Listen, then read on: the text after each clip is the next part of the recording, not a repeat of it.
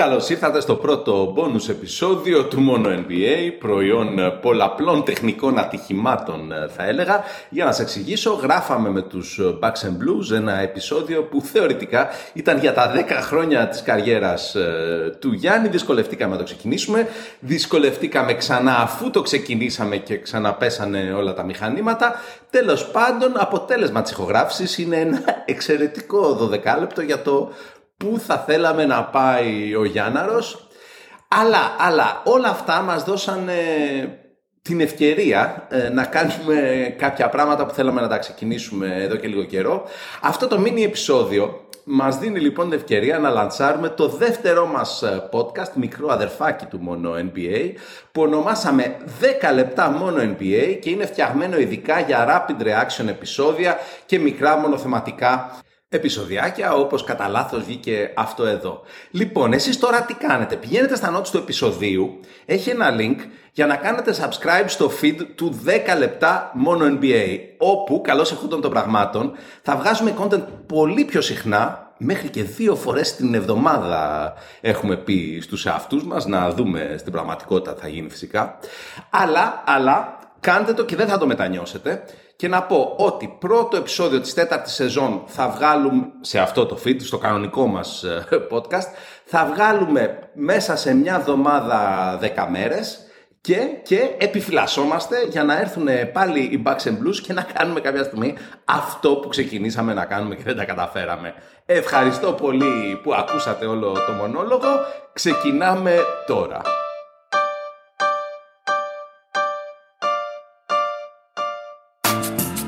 Μόνο NBA.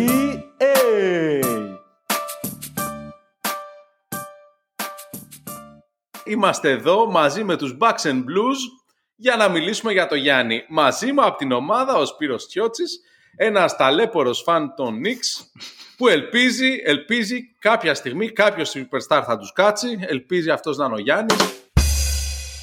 Λοιπόν, αρκετά είπα. Είμαι εδώ με τον Γιάννη και τον Άλεξ των Bucks and Blues. Φυσικά και τον Σπύρο, όπως είπα και πριν. Παιδιά, καλώς ήρθατε. Χαίρετε, χαίρετε. Καλησπέρα. Καλησπέρα.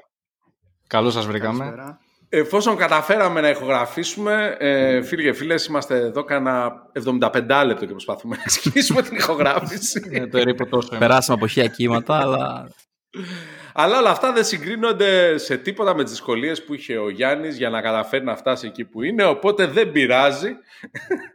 Smoothly το transition. Έχουμε να γράψουμε τρεις μήνες και έχω πορωθεί. Ε. Είχα ξεχάσει πώς είναι. Παιδιά, θα ξεκινήσουμε. Προτείνω να ξεκινήσουμε με το πού θα θέλαμε να πάει ο, ο Γιάννης. Τώρα, μην μου πείτε απλά θέλουμε να μείνεις στους Bucks, έτσι, γιατί δεν θα βγει υλικό.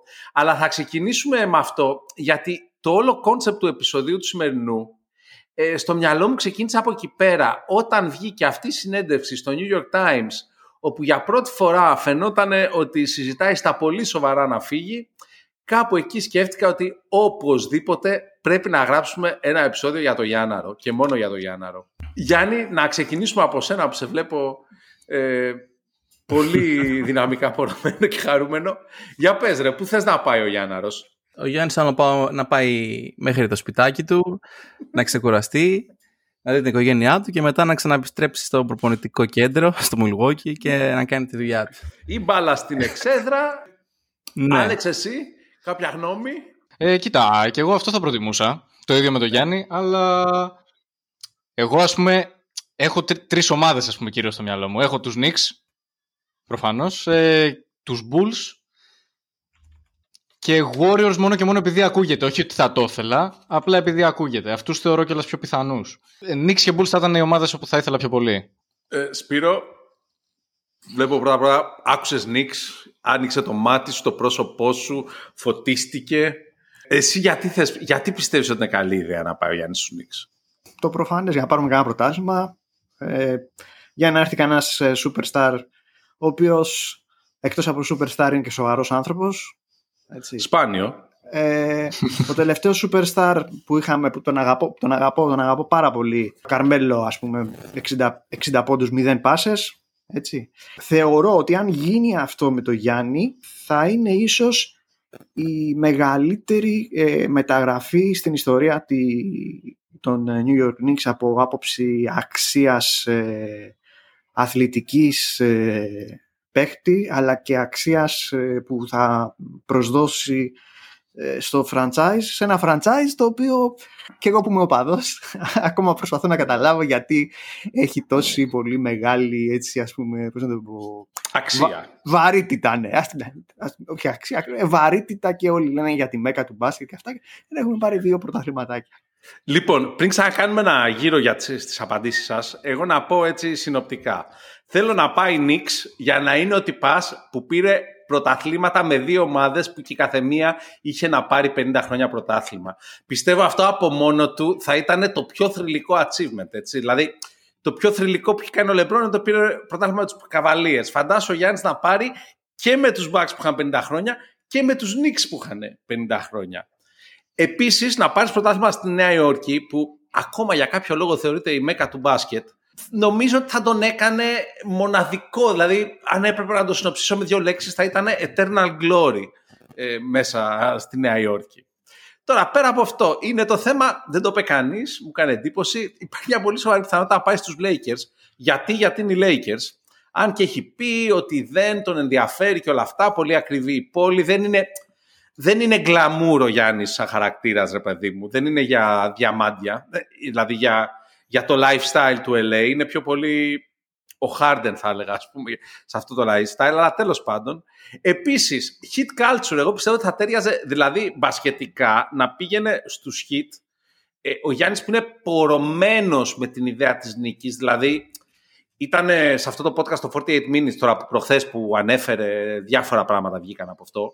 Υπάρχει ένα κομμάτι που εξηγεί σε, με τον podcaster κάτι παίζανε και εξηγούσε ο Γιάννης πόσο είχε λυσάξει που είχε χάσει από τον φίλο του τον Ναι, ναι. δημοσιογράφο σε ένα άσχετο άκυρο παιχνίδι. Τι, τι σου Το θύμισε αυτό; Last Dance ε, και Jordan, 100%. Πέραν από αυτό, θα ήθελα να πάει στους Celtics γιατί είμαι Celtics και επίσης πιστεύω ότι θα ήταν μια αίτητη αρμάδα αυτή η ομάδα, άμα προσθέσεις τον ε, Γιάννη. πόσο Που να, τον θέλουμε κλέψετε, και free agent, ε, τον θέλουμε free agent, όχι μεταγραφές και μαλακίες. Πόσο να κλέψετε ακόμα το, το θεσμό ρε παιδιά πόσο να, τον, κλε- πόσο να κλέψετε ακόμα αυτό το θεσμό δηλαδή πόσο πιο, πιο, Τι άλλο; πιο δηλαδή τι να πω ας πούμε. τι να πω Φλαράκι, Μήπως θέλεις, μήπως θέλεις να σας φέρουμε και τους, ε, ξέρω εγώ, να φέρουμε και τον Γκάρι και τον, τον Ντόμισον μαζί. οι πακέτο. κα- όλοι καλοί χωράνε στους Celtics. Τέλος πάντων, για να ξαναπάμε το λόγο στα παιδιά. ρε Σπύρο. Λοιπόν, λοιπόν, πέστε. λοιπόν. Ακούστε τώρα να δείτε τι γίνεται. Ε, ωραίες είναι όλα αυτά τα speculations για τις περισσότερες ομάδες, αλλά ξεχνάμε ένα βασικό παράγοντα, ο οποίος ξεκίνησε και όλη αυτή την κουβέντα. Ο Γιάννης είπε το εξής ότι είμαι μέλος των Bucks, ρε παιδί μου, και κανονικά, αλλά πάνω απ' όλα είμαι νικητής. Και αν βρω ένα μέρος το οποίο είναι πιο πιθανό να νικήσω, τότε ίσως χρειαστεί να το, να το εκμεταλλευτώ. Πολλές από τις ομάδες που αναφέραμε δεν είναι ο πρώτος candidate που έχεις στο μυαλό σου όταν ακούς το μέρος για να πάω να κερδίσω. Ωραία. Οπότε αν πάρουμε ότι οι Bucks είναι ρε παιδί μου έως ένα βαθμό αυτή η ομάδα, το μόνο που αξίζει να πούμε ρε παιδί μου ως ίσως αληθινές πιθανότητες είναι ομάδες που όντως πιστεύουμε ότι έχουν τα φόντα να του δώσουν περισσότερες πιθανότητες να νικήσει. Στους Celtics ο Γιάννης, πρώτοι εδώ τα ακούσατε, από το Γιάννη Σιτανίδη. Το είπε, το είπε Ε, πρώτος. Το είπε πρώτος. Είπαμε να Ναι. κερδίσει, όχι να κλέψει. Να κερδίσει, είπαμε. Να Άνα, κερδίσει, γεια σου. Ναι. Όχι να τσιτάρει. Ε, λοιπόν, ας πούμε οπότε για παράδειγμα, όταν μιλάμε για τους Knicks. Οι Knicks αυτή τη στιγμή έχουν το σύνολο να μπορέσουν να δώσουν στο Γιάννη ένα καλύτερο chance για να γίνει ξανά πρωταθλητής. Αυτό είναι το ερώτημα που πρέπει να κάνουν. οι Πιστεύω οπαδοί των πως Knicks. ναι, είναι απίστευτο, αλλά πιστεύω πως ναι, αυτή τη στιγμή αν τον παίρνανε ως free agent σε δύο χρόνια, σαφώς η- η ομάδα αυτή έτσι όπως υπάρχει, που έχει σοβαρό front office, παιδιά δεν τρολάρω, στα αλήθεια το πιστεύω. Δηλαδή σε αυτό το roster των Knicks, αν προσθέσεις και το Γιάννη, είναι contender 100% αν όχι πρωτοφαβορή. Απίστευτο. Δηλαδή ο Ράντελ γίνεται τρίτη επιθετική ε, επιλογή, ο Μπράνσον παραμένει άσος, έχουν, έχουν απίστευτο ρόστ. Και παιδιά, δεν θα μπω στη διαδικασία να συζητήσουμε και το salary cap. Γιατί είναι- Πρώτον, επειδή θα έπρεπε να είχαμε φέρουμε τον μελετήσει Καβάλο. πολύ παραπάνω. και δεύτερον, δεύτερον, κυρίως δηλαδή, κυρίως γιατί δεν είμαστε τεμπέληδες, επειδή μιλάμε για σε δύο καλοκαίρια από τώρα, πού να ξέρουμε πώς θα έχει αλλάξει το ρόστερ όλων αυτών των ομάδων. Ναι, ρε, Σωστό σίγουρα. γι' αυτό. Σίγουρα, σίγουρα. Ε, ναι, αυτό όμως σημαίνει επίσης ότι δεν μπορούμε να ξέρουμε πώς θα έχει αλλάξει και το roster των Bucks, έτσι. Οπότε είναι και αυτό ένα θέμα συζήτησης. Μα συνδέονται αυτά τα δύο, γιατί το roster των Bucks είναι σε μια ηλικία που σε δύο χρόνια ο Λόπε θα είναι 37, ο, ο Τζρου θα είναι 35. Δηλαδή, σε, αν είσαι ο Γιάννης, σε δύο χρόνια θα είναι η στιγμή για να φύγεις. Ναι, ακριβώς. Πάντως, να πω κάτι για τους New York Knicks, σαν πολύ γενική παρατήρηση σε σχέση με τα λεφτά. money is not the issue here. Είναι η πιο πλούσια ομάδα της Λίγκας. Το οποίο ε, έρχεται να προσθέσει στα άλλα περίεργα. Γιατί θεωρείστε Μέκα ενώ είστε πιο πλούσια και δεν μπορείτε να πάρετε Superstar. Είναι κάπως έτσι σαν τις σειρές με τα αυτοτελή επεισόδια μυστηρίου, ας πούμε, οι New York Knicks. Γιατί... αυτό, αυτό μου θυμίζει. Δηλαδή, Είμαστε εδώ για να ανακοινώσουμε το Nixon Blues podcast. Nixon Blues, καλησπέρα σας. Ωραία. Είναι μια, είναι μια ειδική περίπτωση ο Γιάννης, γιατί ας πούμε για όλους τους υπόλοιπους παίχτες, για όλους τους υπόλοιπους superstars, βασικά όχι για όλους, ε, για τους περισσότερους, έχεις ένα αλλά, έχεις ένα, ρε παιδί μου, για το Harden, ας πούμε, λες ότι δεν θα πήγαινε σε μια πόλη σαν το Milwaukee ποτέ ή σαν τη Minnesota.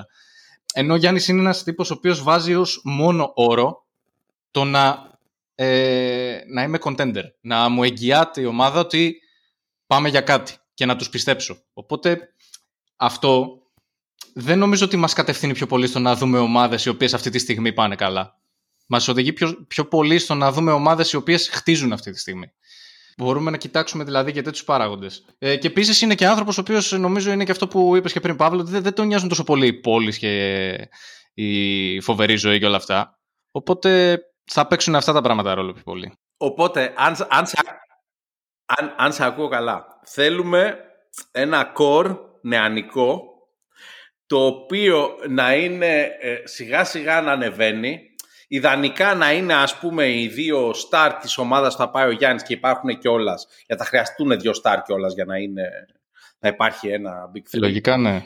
Οπότε εγώ έχω να σου προτείνω, εφόσον δεν μας νοιάζουν οι πόλοι, ο καιρός και όλα αυτά, Jalen Brown 26, Jason Tatum 25, σε δύο χρόνια 28 και 27, Γιάννης στα 30, δυναστεία ξανά ναι, ωραία, φοβερό ακούγεται. Καταπληκτικό. Καταπληκτικό. Να παρατήσεις έτσι, δηλαδή. Είναι απίστευτο. Είναι απίστευτο. Παιδιά, πέρα από την πλάκα μας σχετικά, είναι έτσι όπως το λέω. Δεν είναι. Εντάξει, με αυτή τη λογική, OK, okay, ναι. Και ο Λίλαρντ, ας πούμε, τώρα που λέγανε να το κολλήσουν και αυτόν ε, μαζί με όλους τους υπόλοιπους. Ναι, OK. Okay. Τώρα αυτά όλα πώς θα τα χωρέσουν, πώς θα τα πληρώσουν, πώς θα τα αξιοποιήσουν, δεν ξέρω, αλλά εντάξει, τέλεια σενάρια. Δικαίωμα στο όνειρο. Ναι. Ε, όλοι Τέλειο fiction. Ναι. Σίγουρα θα ήταν τρομερό. Αν μπορούσε να γίνει κάτι τέτοιο. Δεν έχει ξανασυμβεί ποτέ, Παύλο, να μαζέψετε όλους τους παιχταράδες. Φιλαράκι, κάναμε συζήτηση για το, το πρωτάθλημα που θα πάρετε με το Γιάννη Νίξ. Και σε πειράζει η συζήτηση που κάνουμε για τους Celtics. δηλαδή, σοβαρά τώρα. Πάντως, παιδιά, οι δηλώσεις σας κάνανε τόσο πολύ εντύπωση εγώ θεώρησα διαβάζοντας το άρθρο του New York Times, που ήταν άρθρο, δεν ήταν ακριβώς συνέντευξη, είναι ένα άρθρο που έχει γραφτεί μετά από συνέντευξη. Έχει μόνο quotes. Εκεί θεώρησα ότι το έθεσε με ένα τρόπο πολύ ιδιαίτερο και το ίδιο πράγμα το έκανε και στο podcast, το 48 Minutes, ε, που ήταν τις προάλλες. Όταν λες και τη φράση που την ξανά προχθές, αν υπάρχει μια καλύτερη situation, μια καλύτερη κατάσταση για μένα, να κερδίσω το τρόπο του πρωταθλητή, πρέπει να πάω στην καλύτερη κατάσταση. Αυτό είναι, δεν έχει τελπίδα. Δηλαδή, κάθε χρόνο στα 30 ρόστερ μπορεί να υπάρχουν τρία που, είναι καλύτερα θεωρητικά από το δικό σου. Είναι πολύ ανοιχτό παράθυρο, δεν είναι χαραμάδα. Και κάποτε φίλες και φίλοι, η τεχνολογία μας εγκατέλειψε. Σας αφήνουμε για τώρα. Subscribe στο 10 λεπτά μόνο NBA και τα λέμε σύντομα Mono NBA.